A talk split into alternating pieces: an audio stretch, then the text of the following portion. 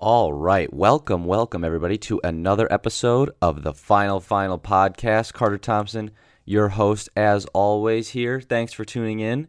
NFL training camp fully underway for all the teams now, and some relatively big news kind of coming in in the past couple of days since we recorded on Sunday, I believe. So we'll get into that. It's mostly going to be NFL focused today. We're going to have some fantasy football news or some rankings from myself in this episode as well. And then we'll get an update on. I haven't talked uh, like strictly just about the Packers in a little bit, so we'll get to some Packers news updates and thoughts as training camp begins for them as well. Two days in, I believe on Saturday we have all 32 teams practicing at the same time.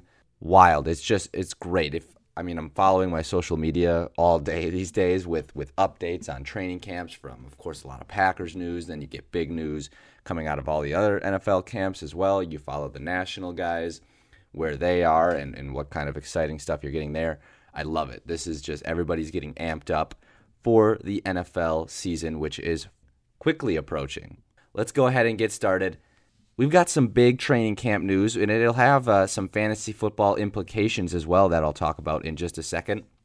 First one 49ers, San Francisco 49ers. I mentioned Jimmy Garoppolo last episode. I was way off on this one because the 49ers have come out publicly saying Trey Lance is their guy. He's their starting quarterback next year. That's not the surprise part. The surprise part is it looks like they're going to be trying to trade Jimmy Garoppolo at all costs it looks like before the season begins. Looks like they're looking for a place that Jimmy wants to go to as well, but looks like the 49ers will look likely have to end up paying some of his contract to ship him off to somewhere that he wants to go. Could be Seattle.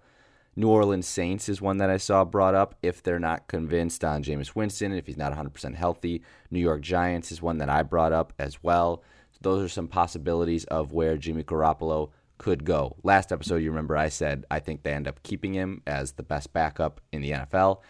Way off. The way that Kyle Shanahan and the 49ers came out and said Trey Lance is our guy, and they said Jimmy Garoppolo knows it. This is what they said. A couple of quotes from Kyle Shanahan right here. Trey is our guy. Jimmy knows that. Trey knows that. We're moving forward with Trey. This is Trey's team. They, it's it's a business, is what they also said, and Jimmy Garoppolo knows that.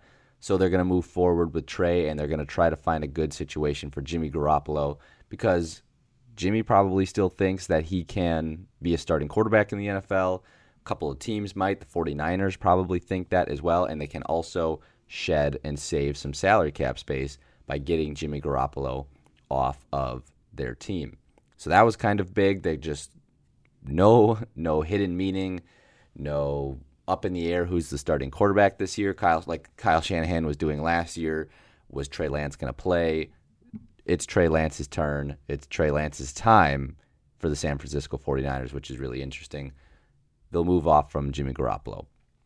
Trey Lance, my thoughts on Trey Lance as the starting quarterback for the San Francisco 49ers this upcoming season. Remember, they were in the NFC Championship game just last year against the Los Angeles Rams. It wasn't the Buccaneers, it wasn't the Packers, it wasn't the Cowboys, it was the Rams and the 49ers. They were a game away, again, from the Super Bowl with Jimmy Garoppolo at quarterback. Now, there's difference. Trey Lance as a fantasy quarterback is different than Trey Lance as a real life winning quarterback. He's going to have a good opportunity to win a lot of games. This is still a good football team, a top defense in the NFL. DeMeco Ryans as the defensive coordinator. They got Nick Bosa, guys like that on this team. Fred Warner at the middle linebacker spot. This is a good team, good defense for sure, at least. So the defense will hold up their end. On offense, he's got some weapons as well in George Kittle, Brandon Aiyuk, Deebo Samuel, who we think is getting a contract extension soon. We'll talk about that in a little bit. A good running game with Elijah Mitchell Actually, it doesn't even matter who the 49ers put at running back because Kyle Shanahan can scheme up anybody at running back. Got probably the left or the best left tackle in the game in Trent Williams. So Trey Lance has a good opportunity to come out and start well, win some football games in his this is would technically be his rookie season as the starting quarterback. It's nice to have that first year under your belt. Remember, you've had guys like Patrick Mahomes sit for their first year, come out firing in their second year, in their first full season starting. He won MVP. Lamar Jackson, I think maybe either his second or third season as a starting quarterback, he won an MVP. I'm not putting Trey Lance in that category quite yet, but remember, the San Francisco 49ers drafted him with the third overall pick. They traded up, they traded a lot of draft capital to go up and get Trey Lance. They had the opportunity to take Justin Fields, they had the opportunity to take Mac Jones, and they chose, hey, we want Trey Lance as our guy. This was the year with Trevor Lawrence and Zach Wilson. 49ers traded up to third and took Trey Lance with that third overall pick. I think Trey Lance is gonna. He's a lot of people are hyping him up a lot. You've got wild MVP long shots coming out as hot takes from the national media. I don't think he's going to be anywhere near the MVP conversation necessarily, but I think he's going to be very good this rookie season. I don't know if they're going to be in NFC Championship contender kind of season with the Rams, Buccaneers, Packers, as your kind of top tier teams in the NFC. But of course, you've got a really good coach in Kyle Shanahan. Anything can happen once you get to the playoffs. I don't, I'm not, I'm not necessarily saying this is a step back for the 49ers. Obviously, the reason that you start Trey Lance is because he offers much more potential and a higher ceiling than what Jimmy Garoppolo was able to give you. You saw what Jimmy Garoppolo was able to give you. You saw it in the Super Bowl, you saw it the next season, and then you saw it this upcoming season when they just come up short when it's time in the big moments, in the big games, Jimmy Garoppolo wasn't getting the job done. Trey Lance is supposed to take a step up from that, but remember, he's still young. It might take a year or two. I still expect the 49ers to be a very strong playoff contender, even with Trey Lance as their starting quarterback. This is going to be 49ers fans, I'm sure, are very excited to see this guy in action for a full season. He's very capable with his legs. Could be a guy that rushes for 500 plus yards as well. A lot of goal line touchdowns. He's very dynamic quarterback, and now you get to see the full arsenal of what he's able to offer for the San Francisco 49ers this upcoming season. Should be a lot of fun for 49ers fans for sure. Other big news Julio Jones agrees to a one year deal with the Tampa Bay Buccaneers. Ugh, goodness. I mean, Chris Godwin, their second wide receiver on this team, he's going to be injured to begin the season. Seems this seems like a typical perfect Tom Brady led team move that is low risk and very high reward with a veteran. I mean, like this is very very high rewarding possibility for the Tampa Bay Buccaneers if Julio Jones can stay healthy. He's not expected to be the number 1. He's not even expected to be the number 2 wide receiver on this team. I mean, at Chris Godwin is not starting the year on the physically unable to perform list. So, meaning he could be back earlier this season than some people are predicting. He could be back maybe by week three, week four, week five. Some people thought it was going to be mid season. Looks like he's going to be able to start the season a little earlier than some thought. So, I mean, now you got Tom Brady at age 45. He's going to have Mike Evans, Chris Godwin, and Julio Jones to throw to. He's got Leonard Fournette coming out of the backfield, and then he's got Kyle Rudolph at tight end. I mean, come on. Really? Does Tom Brady really need all of this even at the age of 45? It seems to me like a perfect spot for Julio Jones. I know the Packers were another consideration. Is either the Packers or the Tampa Bay Buccaneers, somewhere where he could go to compete for a Super Bowl. This one makes a lot of sense for Julio because now he's not going to be the number one guy. He probably doesn't have to be on the field for every offensive snap as well. Really lowers the chances of himself getting injured again. Makes a lot of sense for both parties in this deal. Gotta respect Tom Brady in, in his way to just get some of these veterans on his team. Very impressive. Let's take a look at the fantasy implications now of these two latest deals and news to come out in the NFL. Let's take a look at the fantasy implications for both of them. We'll also, I have my initial rankings of my top 12 running backs and wide receivers.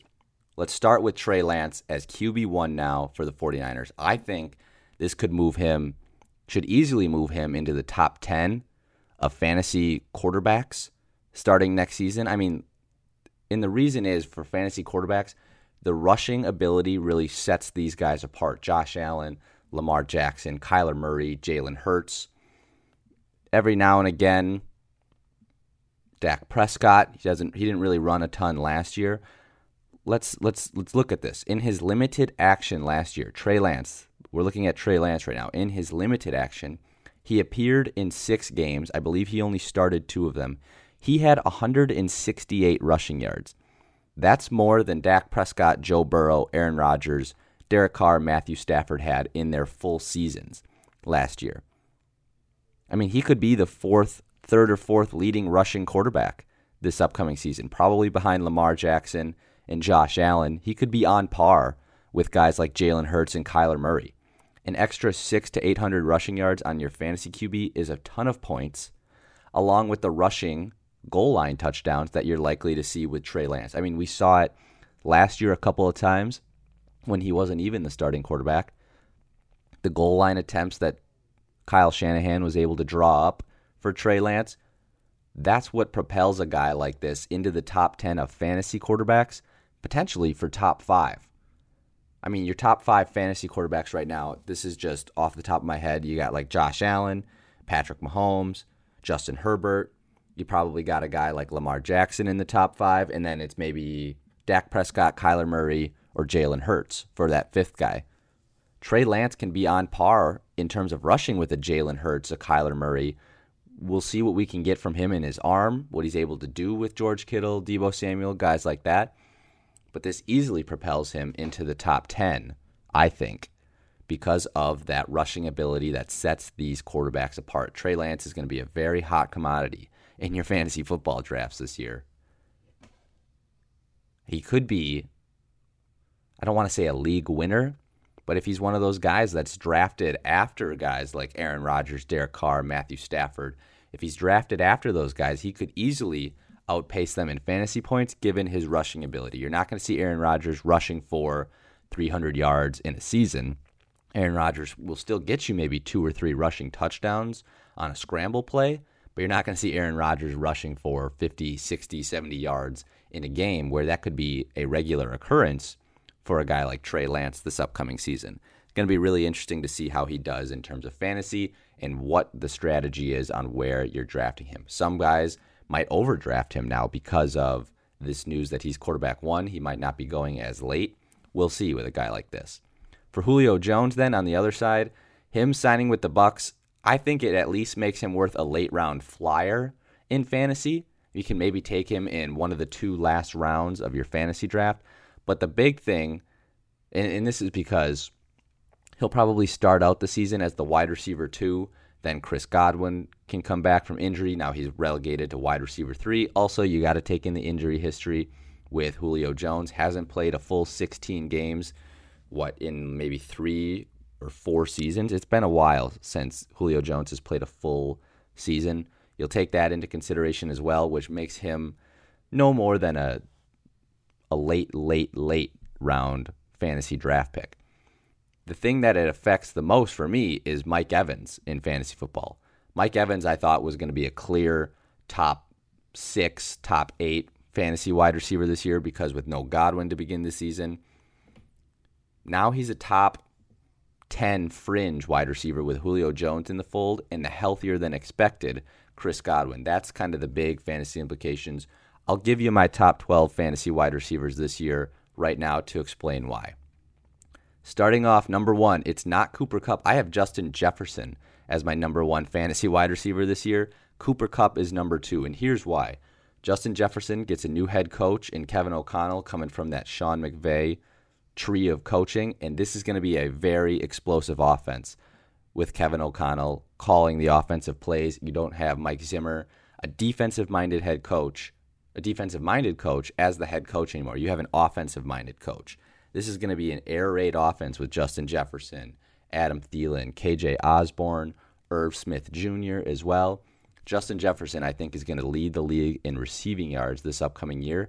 And the reason that it knocks Cooper Kupp down to number two is Cooper Kupp now? He had an absolutely historic fantasy football season last year. Like this is like top 10, top 15 of all time players in fantasy points that he had last year. It's reasonable to expect that to digress, come back to the mean a little bit next year. And also, Cooper Kupp now has Allen Robinson on this team as a wide receiver, too. That will take away a bunch of targets. He could have a big year as well. If you remember, a big reason Cooper Kupp had a monster year is Robert Woods, the Rams' second wide receiver on the team last year, got injured, and I believe week six, week seven, or week eight, around the middle of the season, he got injured. So then Cooper Kupp's target share just exploded once again. You add in a guy like Allen Robinson, Cooper Kupp's targets come down a little bit. Allen Robinson takes away some of the touchdowns, maybe as well. Cooper Kupp doesn't lead the league in maybe touchdowns, doesn't lead the league in maybe yards, maybe doesn't even lead the league in receptions as well. That's why he gets bumped down to the number two spot, where I think Justin Jefferson has a chance to increase on a huge year last year. I don't think Cooper Kupp can increase on a historic season that he had a year ago, which puts him at the wide receiver two for me. Then at three and four, they're interchangeable. It could be Ja'Marr Chase as the wide receiver three, Stefon Diggs as the wide receiver four. You could flip flop them if you want. Stefon Diggs, they lose a couple of big targets in Buffalo. Cole Beasley, for example, Jamison Crowder. No, no, no, I'm sorry, not Jamison Crowder. Jamison Crowder is who they signed. Emmanuel Sanders is the other wide receiver that they lost. So they lose Cole Beasley, Emmanuel Sanders. Cole Beasley actually got a ton of targets with the Buffalo Bills. So those targets are going to be spread around. I know a lot of people are heavy on Gabriel Davis, but he's not going to take all those targets of Cole Beasley and Emmanuel Sanders. I think a lot of those are going to go to Stefon Diggs as well, and I think he's going to have a big year. Josh Allen only seems to be improving. So I think Stefon Diggs, Ja'Marr Chase, wide receivers three and four, you can choose at that spot. Wide receiver five, then, I think CeeDee Lamb jumps into the top five of wide receivers this upcoming season. No more Amari Cooper, the number one wide receiver. So CeeDee Lamb is now the clear cut number one wide receiver for the Dallas Cowboys. Mike McCarthy, we know, loves to throw the ball. He doesn't. He preaches trying to run the ball, but he really doesn't run the ball that often. Michael Gallup, the new number two wide receiver on the Dallas Cowboys, is injured. He's not going to be able to play the first probably four to six games of the season. So that's just even more targets that CeeDee Lamb is going to get thrown his way. He's going to get so many targets per game, and he's a very good wide receiver. Let's not discount that, of course, as well. I think CeeDee Lamb is just going to be a PPR monster in the amount of receptions that he gets. Could also be top five in receiving yards this upcoming season. So I like CeeDee Lamb a lot as a top five wide receiver. And then at six, I have Davante Adams. I dropped him down a little bit. He gets a downgrade in quarterback from Aaron Rodgers to Derek Carr. Even if he thinks he's going from Hall of Famer to Hall of Famer, he's not quite yet. Derek Carr has got a lot to prove there. But Derek Carr still a very good quarterback, but still a little bit of a downgrade, obviously, from Aaron Rodgers to Derek Carr. Also, there's a lot more weapons on this team for Derek Carr to throw to. Hunter Renfrow is still going to get a bunch of targets. Darren Waller is a top three tight end in the NFL. He's going to get a bunch of targets as well. Where in Green Bay, Davante Adams was obviously Aaron Rodgers' go-to. He was getting force-fed targets when he even shouldn't have been getting these kind of throws in his direction. When he's doubled, maybe sometimes even triple teamed, Aaron Rodgers is still trying to get him the ball. If he's double teamed in Las Vegas with the Raiders, Derek Carr should smartly look the other way to Hunter Renfrow, Darren Waller. They got Bryan Edwards, who they like in Las Vegas as well. Josh Jacobs coming out of the backfield. There's other options where he doesn't have to force feed Davante Adams like Aaron Rodgers kind of thought he had to do last year. So I think he has less opportunities, which I put him at wide receiver six. Obviously, Davante Adams, I think, is still the best wide receiver in football. Can't discount that, which could easily put him into the top five of wide receivers this upcoming year. But in my initial rankings. That's why those reasons are why I have him at six. At seven, this is at seven. This is where I would have had Mike Evans, but now with the Julio Jones signing and Chris Godwin expected to be healthy faster or quicker than a lot of people expected. At seven, I now have Tyreek Hill.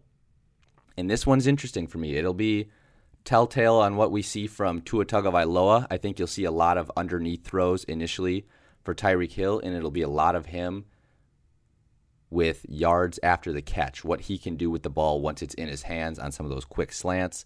We'll see what Tua Tagovailoa can do on the deep ball this upcoming season as well. But I take Tyreek Hill out of the top six, out of the top five. this upcoming season because it's a big downgrade in quarterback from Patrick Mahomes to Tua Tagovailoa. Even though, even if Tyreek Hill goes on every podcast and says Tua is the most accurate quarterback in the NFL, which is not true, but he, of course, he's supposed to hype up his quarterback. It's still a big downgrade.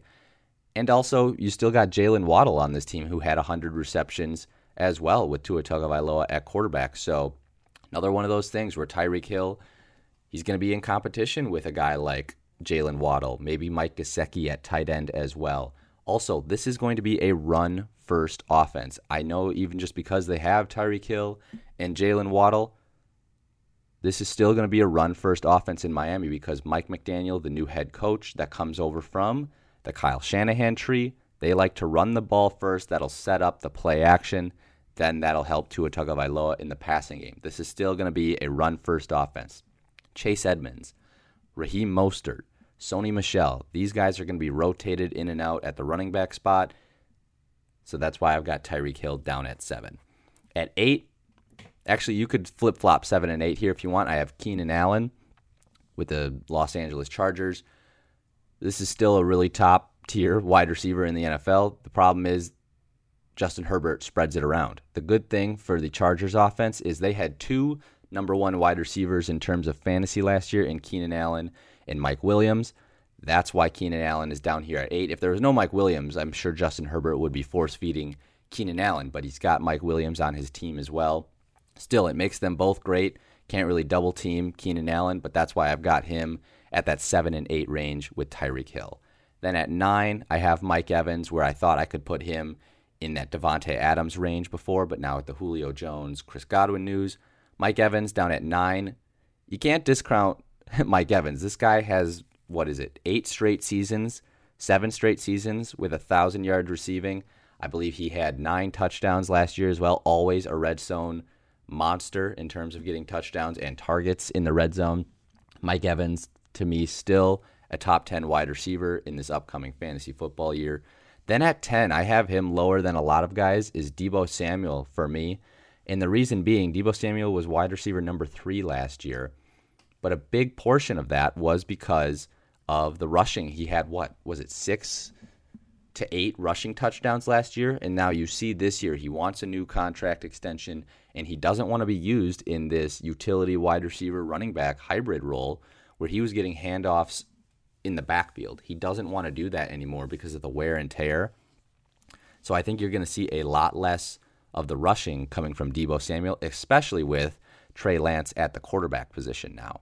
Trey Lance will take a lot of these quarterback keepers, quarterback sneaks, quarterback jets, where he fakes the handoff, takes it outside himself. I think Trey Lance will get a lot of that rushing, especially since Deebo Samuel doesn't want it. So without that rushing, it takes down the value a little bit of Deebo Samuel. He's not a top five wide receiver in terms of receiving when he doesn't have this rushing complement to his fantasy points. Also, not entirely sure what Trey Lance can offer in terms as a quarterback, so it's a little bit of a question mark there. Where Jimmy Garoppolo, you kind of know what you're getting. You can rank Deebo accordingly then. But right now, I have Deebo Samuel at that 10 spot could very easily jump into the top five if they still use him in that rushing capacity that they did this past season. But I don't think that they're going to be doing that this upcoming season because he doesn't want it. And now with Trey Lance at quarterback. So I have Deebo Samuel at 10. And then at 11 and 12, I have DJ Moore and Michael Pittman Jr., the, the wide receiver, excuse me, out of Indianapolis with Matt Ryan as his new quarterback. DJ Moore, always around. He was, I believe, what wide receiver, maybe 16 last year, and that was with just. I mean, he had Cam Newton, Sam Darnold, uh, PJ Walker sometimes at quarterback, and he's still a mid-tier wide receiver too. He could jump into the wide receiver one conversation with Baker Mayfield as his quarterback, even though that's not guaranteed yet. But DJ Moore is always a very underrated wide receiver. I think he could be a top 12 wide receiver this upcoming season. All right, those are my top 12 wide receivers this upcoming year. Let's look at the running backs really quickly as well then. Here's my top 12. Number one, Jonathan Taylor. No reason to see him slowing down. He's got one of the best offensive lines in football. The, actually, he might even be able to have more success in terms of fantasy, maybe not yards or anything like that, because of an upgrade at quarterback with Matt Ryan. They're not just going to be able to load the box on Jonathan Taylor. So Jonathan Taylor, running back one.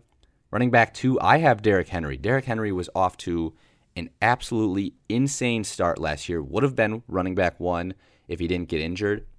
He had he was running back like 25 and he played half the season last year. He had a thousand yards in the first eight games. Easily would have been over 2,000 yards. I think he could have challenged the all time rushing record last year if he didn't get injured.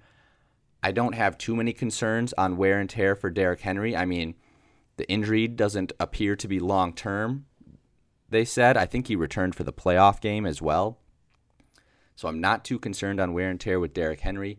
I actually think that him missing those last eight games, even if it was for injury, could actually benefit him this year in terms of less wear and tear that he got, hits on his body, stuff like that. I think Derrick Henry is going to have a big bounce back year. I think he might actually lead the league in rushing this upcoming season again as well. Number three, then, I have Najee Harris, running back from Pittsburgh. He's just going to be a workhorse. Mitch Trubisky is probably going to be the starting quarterback. I think you're going to see another 300 carries from Najee Harris. Likes to catch the ball out of the backfield as well. Just going to be a big year for Najee Harris. Then at number four, I have Austin Ekeler. He was running back number two last year. No reason to see him slowing down unless there's injury, of course. That goes for all these guys. But Austin Ekeler was a PPR monster running back. They have the high powered offense of the Los Angeles Chargers. I mean, Justin Herbert loves dumping it to him, dumping it off to him out of the backfield as well. Austin Ekeler at number four. Dalvin Cook I have as number five. You guys, I know, are thinking right now, you're thinking of a name that you haven't heard yet. Why haven't you heard him yet? You'll hear in just a couple of reasons. But Dalvin Cook at number five. Like I said, this is a very high powered Vikings offense that's going to come this year, I think, with Kevin O'Connell as their new head coach. And Dalvin Cook, even with even if he gets less touches out of the backfield as a running back, I think he can still get a lot of touches as a receiver as well. And he is very explosive the speed that this guy gets once the ball is in his hands, Dalvin Cook is still a top five running back in terms of fantasy, in my opinion. Joe Mixon, then I have at number six with the Bengals. They upgraded their offensive line, which I think should only help Joe Mixon. He doesn't need a ton of catches out of the receptions out of the backfield, especially with guys like Ja'Marr Chase, Tee Higgins, and Tyler Boyd at the wide receiver spot. He'll get a couple of receptions out of the backfield, but with an upgraded offensive line, he should be able to get more yards per carry, which increases his fantasy value, I think. Then at seven, this is a very controversial one, I think, for a lot of people. I have Christian McCaffrey all the way down at seven. A lot of people think he could be running back one, running back two. I have him down at seven. I just have a lot of concerns with Christian McCaffrey. I know when he is on the field, he's a guaranteed 20 points per game, which is great. But it's just been two seasons now, back to back, that your fantasy team has been burned by him. Has it, has it not? He's been drafted number one overall in back to back seasons. You've been burned back to back times for it. There's just so much pressure with that number one overall pick that I would take a safe bet like Jonathan Taylor this year. I would I would still take even if I had the number 2 overall pick, I wouldn't take him because you have to wait so long to get another top tier player in fantasy football that is just so much pressure on your number one overall pick to perform with Christian McCaffrey. I would consider him in the later first round, but I just would want it, these guys. Of course, there's nothing for sure with fantasy when it comes to, to injuries, but just with the track record that Christian McCaffrey has shown, I'd I'd feel safer with a Jonathan Taylor, Derrick Henry, Najee Harris, maybe even uh, even an Austin Ekeler and Dalvin Cook. I would consider him ahead of Joe Mixon, but just these running backs make me feel safer. It's just there's a lot of pressure on your first round pick. I just don't feel as secure if I had Christian McCaffrey on my team and I had to wait so long and I had pick like say 2, then your next pick is all the way down at pick 23. You'll get a guy like a Keenan Allen. You're not getting a top 5 wide receiver then at that point it's it's very risky, I think, with Christian McCaffrey. A lot of people are sold; they're taking him pick number one. I've seen a lot of absolutely after Jonathan Taylor. I'm taking Christian McCaffrey. I personally am not as sold. That's why I have him at pick seven because of the risk that comes with it. I hope he proves me wrong. and is running back one this year. And heck, at pick 11, or I have pick 11 this year in my fantasy team. If he's there, I would highly consider it, especially if guys like Jonathan Taylor, Derrick Henry, Najee Harris, Austin Ekeler, those guys have already been drafted. If Christian McCaffrey somehow makes it to pick 11, I would highly consider it because at that point, I have pick 14 as well. I can get another top tier player right away. There's not as much pressure then, but early, early in the draft, thankfully, I don't have that pick, so I don't have to worry about it. That would be very concerning for me to take Christian McCaffrey there. Also, quick note before I finish off the top 12 of my running backs here make sure you look at how your which website you're using, whichever app you're using, whichever fantasy database that you're using, make sure you look at where they have their rankings. The rankings can be very different. I use ESPN for one league, I use NFL.com or the NFL app for another league. The rankings are completely different. For example, in one, the NFL has Travis Kelce ranked number 10 overall.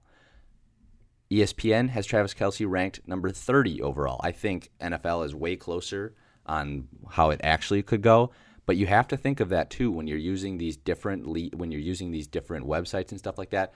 People eventually start to go with what the website has as the rankings. You'll get into the draft, you'll get some guys picking who they want. They're not necessarily going to go one, two, three, four, five in what the website gives you in rankings. But eventually, when guys are stuck when your league mates are stuck, don't know who to draft, they're going to conform to what the website is ranking. They're like, oh, well, the website says this. I'm a little conflicted between this guy and this guy. The tiebreaker is going to probably be what the website ranks them. So make sure you look at your rankings. Like I said, Travis Kelce in one league is ranked at 10. On another website, he's ranked as low as 30. Make sure you look at those, and then you can adjust your draft strategy when it comes to that point because I mean, in in the NFL league, he could be drafted as high as now like maybe six or seven. In the ESPN league, he's probably not going to go until the second round because he's ranked so low. You just people conform to what the website rankings usually end up being at some point. So keep that in mind with these. Christian McCaffrey in ESPN is ranked, I believe, at three. In the NFL, I think he's ranked at like eight. So that's a really big difference on where these guys get drafted. Make sure you keep that in mind when looking at your fantasy drafts. All right, rounding out the top 12 of my running backs, I had Christian McCaffrey, remember, at seven. James Conner, D'Andre Swift, Alvin Kamara. They round out the top 10. Alvin Kamara, watch what goes on with his legal proceedings. Remember, he had a, was it a violence? It was some sort of assault, I believe, when he was in Las Vegas for the Pro Bowl. That hearing comes up in, what is it, four days? on August 1st. So we'll see if he gets suspended. If so, obviously he drops out of the top 12. You don't draft him with your first two picks, probably. James Conner, D'Andre Swift, lot of potential for a, just a ton of touches. James Conner is the only running back in Arizona that everybody knows the name of. Chase Edmonds is no longer there, so James Conner is in for a big workload, probably a three down running back. So James Conner in the top 10, D'Andre Swift, very explosive with the ball in his hands. And then rounding out the top 12, Aaron Jones at number 11, I think he could possibly lead the Packers in receiving this year. Coming out of the backfield with A.J. Dillon as the running back, you could see Aaron Jones split out in the slot a lot this year as well. He could lead the Packers in receiving between him, Allen Lazard, because Aaron Rodgers, you know, he's got to develop a trust with a lot of these rookies on this team. You could see Allen Lazard, Aaron Jones vying for that receiving champ of the Green Bay Packers. So that's why I've got Aaron Jones at 11. And then at 12, Nick Chubb or David Montgomery. Nick Chubb is just a beast. Hopefully he can stay healthy for a whole season. And then David Montgomery, I think, is going to be clear cut three down running back in Chicago, which could put him into the top 12 of fantasy running backs this year. So those are my initial rankings for wide receivers and running backs. I'll go through them one more time really quick. Wide receivers, we got Justin Jefferson at one. Cooper Kupp at two. Ja'Marr Chase, Stefon Diggs, three and four. You can flip flop them if you want. At five, CeeDee Lamb. Six, Davante Adams. Seven, Tyreek Hill. Eight, Keenan Allen. Nine, Mike Evans. Ten, Deebo Samuel. Eleven, DJ Moore. Twelve, Michael Pittman Jr. And then the running backs I know it's going to be controversial where I have Christian McCaffrey, but this is just how I feel about it. We got one Jonathan Taylor, two Derrick Henry, three Najee Harris, four Austin Ekeler, five Dalvin Cook, six Joe Mixon, seven Christian McCaffrey, eight James Conner, nine D'Andre Swift, ten Alvin Kamara. Make sure you keep an eye out on his legal proceedings that are coming up. Eleven Aaron Jones, and then twelve either Nick Chubb or David Montgomery. Your choice there for that last running back one position. All right. Those are my initial rankings for probably the most important fantasy positions in football, just given how much of a discrepancy there can be between the top guys at the wide receiver spot and maybe like the flex guys at the wide receiver spot. Same thing with the running backs. You also start two running backs, two wide receivers every time in fantasy. So that's probably why they're the most important. I am so excited for football this year. I'm very excited for fantasy football as well. I love fantasy football. All right, let's move on. Packers training camp, two days in. There's a couple concerns that I have with their training camp beginning right now. I mean, the, you, you see the reports coming out, everything looks great at practice, but it's the injuries that have already been reported before the season even begins. Let's start with the big one superstar left tackle David Bakhtiari, still not cleared for practice. I mean, it's been over 500 days since he's torn his ACL. I mean, is this a major concern, little concern, maybe some mild concern, full out panic? I am at mild concern right now with this. So when David Bakhtiari tore his ACL, it was the 2020 season. It was right before the NFC Championship game, right before they lost to the Tampa Bay Buccaneers. He tore it in a practice, I believe, but what we're hearing now is it was way more than just an ACL tear. There was a lot of damage with this knee. Obviously, he wasn't able to play last season until it came to he had a second surgery last season during the season, if you remember. They thought to help try and clean it up. Maybe that's how it could respond a little bit better. They thought it did. They tried to play him, maybe it was at 25, 30 snaps against the Detroit Lions in the last regular season game of the season last year. It did not respond well in those 25 30 snaps. He didn't play in the divisional game against the 49ers, and now here we are. Now we're getting reports that he had a third surgery during the offseason. I think maybe early April or late March. I think it was early April or something like that. He had a third surgery now at this point David Bakhtiari has said this is a living nightmare for him, what he's had to go through over 500 days since tearing his ACL. He's not ready for the beginning of training camp this year now as well, hoping it doesn't go into a second season that he has to miss.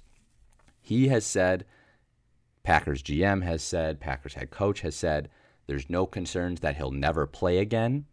So that's what has put me at the mild concern right now. If it was at the point where he's like, yeah, I'm not sure if I'll be able to play again, then it's full out panic mode. Mild concern, he's ready, he's wants to get ready to play again. He's just waiting on the knee, obviously still doing rehab. He hasn't talked about retiring. He still wants to play multiple years with the Green Bay Packers. That's why I'm at mild concern right now. Oh man, but this is it's it's just such a big loss for the Packers, especially since their second best offensive lineman, Elgton Jenkins, I believe, tore his Achilles in week 10 or something last year. So he's probably not going to be ready to start the season as well. That's why you saw the Packers draft three offensive linemen in this past draft this season. So David Bakhtiari is still not clear. All star, superstar left tackle, protecting Aaron Rodgers' blind side, still not clear to play. I'm at a mild concern with this knee. He's said the other thing that is put me at mild concern is he said this is a the ACL is fully healed, which is great. But then what's the problem? What's the other problem that we don't know about that's left in his knee? That's what's got me at a mild concern right now with David Bakhtiari and whether he'll be able to play this season. If he doesn't, if he's not playing for the Packers by week four to week six, then I'm at major concern, almost full out panic that it's not going to work out for David Bakhtiari and the Green Bay Packers. The other thing, Packers have a lot of big names on the injury report that aren't practicing day one, day two of training camp. Christian Watson, their new wide receiver that they drafted in the second round, He's not practicing yet. He had a quick surgery, a small surgery. They said it's not a long term concern, but he's not going to be ready for the start of training camp. He had a small surgery in maybe May or June, so he's not going to get those valuable practice reps, reps with Aaron Rodgers. Could be off to a slow start for his season. We mentioned Elgton Jenkins, their second best offensive lineman, still recovering from last year's torn Achilles, I believe it was. Sammy Watkins, the new wide receiver that they signed this offseason, not starting the beginning of training camp as well. Robert Tonyan still on the injury report from last year. I believe he tore either his ACL or Achilles. Remember in that week seven, week eight win against the Cardinals, he was down in the middle of the field. And then Mason Crosby, also not at practice. I mean, he's 38 and he had a surgery to his kicking leg this past offseason. That's a little bit of concern. So the ones that I'm worried about the most, Mason Crosby, that one's a little concerning. Christian Watson, that one also concerns me as well. Those are the two big ones. Hopefully, Elgton Jenkins, Sammy Watkins, uh, that we heard that one's going to be short term. He'll be back at practice soon, they've said. Robert Tonyan hopefully can get back as well. But Elgton Jenkins, you haven't heard anything bad about that one yet, so that one doesn't. It's Christian Watson and the Mason Crosby one concerns me a little bit. Those ones concern me the most at the start of training camp here. I mean, reports coming out of training camp for the Packers, offense has had a nice start these past two days, yesterday and today. Receivers flying all over the place. Romeo Doubs, the receiver that the Packers drafted, I believe, in the fourth round, is getting a lot of hype right now, which is really great to see, and especially when he's getting a connection with Aaron Rodgers. Because you know Allen Lazard has Aaron Rodgers' trust, it sounds like. Of course, Randall Cobb does. But you're going to need some of these young guys to step up. Christian Watson not being out there, that's a big problem because Aaron Rodgers isn't going to be able to develop that trust quickly. Obviously, this trust, too, is something that's built up over years. But Aaron Rodgers doesn't have years and years like he did with Davante Adams to build up a trust like that. So it's good to see early that he's getting some chemistry with some of these younger guys like Romeo Doubs. So that's nice to see. The expectations, though, for this Packers offense can't be too high. Obviously, you hear all these good things coming out of training camp. It's just training camp practice. They haven't even put the pads on yet.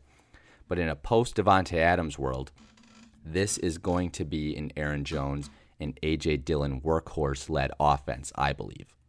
I believe you're going to see a lot of A.J. Dillon out of the backfield. It's going to be like a 50 50, in my opinion, split on carries coming out of the backfield. And then you're going to see a lot of Aaron Jones out of the slot. Maybe some bubble screens, maybe some quick slants, maybe some wheel routes for Aaron Jones. I think he's going to be a big time target for Aaron Rodgers. I mean, and then you got Allen Lazard as wide receiver one. Aaron Rodgers has a ton of confidence in him, poking fun at Davante Adams, saying, "Yeah, it's tough going from Hall of Famer to Hall of Famer in terms of the wide receiver spot. Just poking fun at Davante Adams there, I'm sure. But Aaron Rodgers has a ton of confidence in Allen Lazard that he can be the wide receiver one for this team, which is exciting. But you're to need some compliments to Allen Lazard, whether it's Sammy Watkins for some time, maybe Romeo Doubs. If he becomes the go to rookie this season with Christian Watson missing some of that early time, I'm excited but you got to temper the offensive ex- expectations. We'll talk about the defense coming later in training camp. This, is, I think, is going to be a top defense, hopefully, this upcoming season, barring any major injuries. But I'm very excited about the defense. We have to temper expectations on the offense from just the early reports that we're getting. But you still got to put your trust in Aaron Rodgers that he knows what he's doing. Also, I mean, Matt LaFleur, in the way that he's going to scheme this up to help out Aaron Rodgers, of course, and that those two, the chemistry that they have, is going to work out well together. Speaking of Matt LaFleur, he, GM Brian Gutekunst, and Vice President Russ Ball all got contract extensions this past offseason as well. No numbers or years announced, but after a very successful first three years together since Matt LaFleur got there, all three get contract extensions. I'm assuming maybe like four or five year deals for all of them, which is great. I mean, the Packers are in the midst of a very, very like historically good three seasons in terms of the regular season. Now they got to carry that into the postseason, of course. That's a little update in terms of the Packers. A lot of injuries that are concerning right now for me with David Bakhtiari, Mason Crosby, Christian Watson, hopefully Elgton Jenkins. But reports obviously are good. It's the first two days of, of training camp. Got to temper expectations for the offense. All right. Final thought then on this episode of the Final Final podcast. I told you a lot of lot of NFL news and this one some more training camp news around the NFL. Deebo Samuel, DK Metcalf, and Derwin James, the star safety for the Los Angeles Chargers, they're all holding out of practice. They're at the facility. They're just not practicing at training camp as they're awaiting new contracts. Deebo Samuel, we've heard his contract could be coming in the next couple of days, actually, maybe by the end of the weekend. DK Metcalf holding out, that's kind of a, or not holding out, he's just needs a contract extension. That's kind of a big deal. And then Derwin James, one of the star players on that Los Angeles Chargers defense, also holding out right now. Michael Thomas, he returns to practice for the New Orleans Saints. He missed all of the 2021 season, remember, with that ankle injury, and half of the 2020 season as well. So this is a big deal for the New Orleans Saints to get their number one receiver back. And then lastly, in Carolina, Baker Mayfield and Sam Darnold are in a true quarterback competition in Carolina. Like Sam Darnold takes the reps with the number one offense one day, Baker Mayfield does it the next day. So that's interesting. I mean, head coach Matt Rhule even said to the media, he said it's not his job to pick the starting QB, which rose a lot of eyebrows. He said it's the player's job. I think I get where he's going with this here. Came off a little it just it didn't come out right, I think out of his mouth. When I think he said it's the player's job to choose the starting quarterback, I think he meant Baker Mayfield and Sam Darnold. He wants one of those guys to make the decision basically where it's no decision like, "Oh yeah, Baker Mayfield's the starting quarterback. There's no conversation here." That's what Carolina should be doing with this position, making it a true quarterback competition. Obviously, the final decision does come down to head coach Matt Rhule. He's not just going to go to the team and like, "Hey guys, let's take a vote. Who do you want to be your starting quarterback?" That's obviously not how it's going to go. He's hoping one of those guys separates himself from the other so that he doesn't have to make a tough decision. I think that's where he was going with it. It didn't come off that way, which of course is not a good look for a coach that is on a very, very hot seat coaching for his job this upcoming season. All right.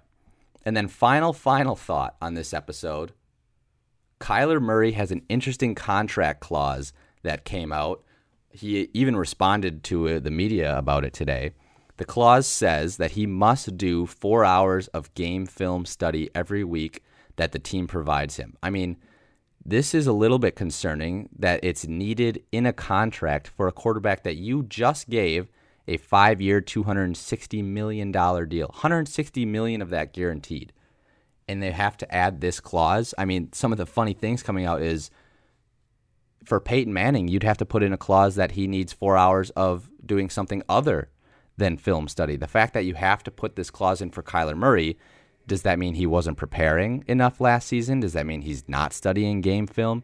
He responded. He went to the media. He went to his a press conference today when he wasn't obligated to and said it's kind of ridiculous and embarrassing that people what they've said about Kyler Murray with this clause coming up. But I mean, the speculation is warranted when a clause like this is in a contract for a franchise quarterback that just got a huge new two hundred sixty million dollar deal.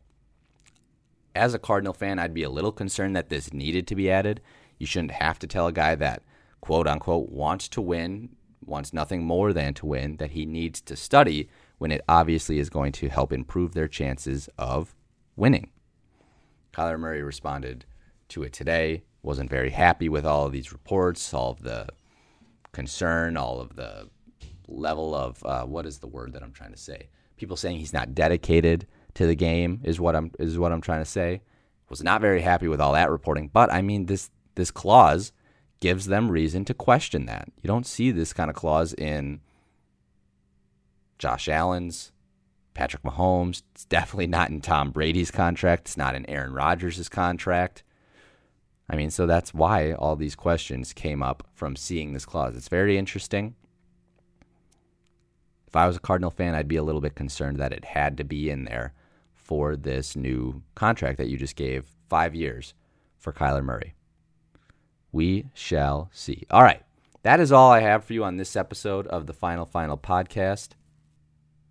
Next episode, we have, I believe, just quarterbacks left in terms of fantasy football rankings. We'll see I still haven't finally decided where to put Trey Lance in those rankings with the news of him being quarterback one now in San Francisco. So we'll get to that. More training camp news updates will come as well as the NFL season gets closer. Oh, can just feel it at this point. Very exciting. We'll see if anything big comes out of the NBA. I don't expect it anytime soon between Kevin Durant and Kyrie Irving, maybe Donovan Mitchell being traded as well. But then next episode as well, it will be August. We'll be getting into the into the final stretch, let's say, of the baseball season, and we'll see kind of where the teams stand. And the trade deadline will have passed. We've already had one trade, not a huge one, with the Yankees improving their team. We'll talk about that trade come next week or come next episode as well. Thanks for sticking around. Thanks for listening to this episode. Make sure you stay safe out there. Tune in next week as well. As always, you are listening to The Final Final.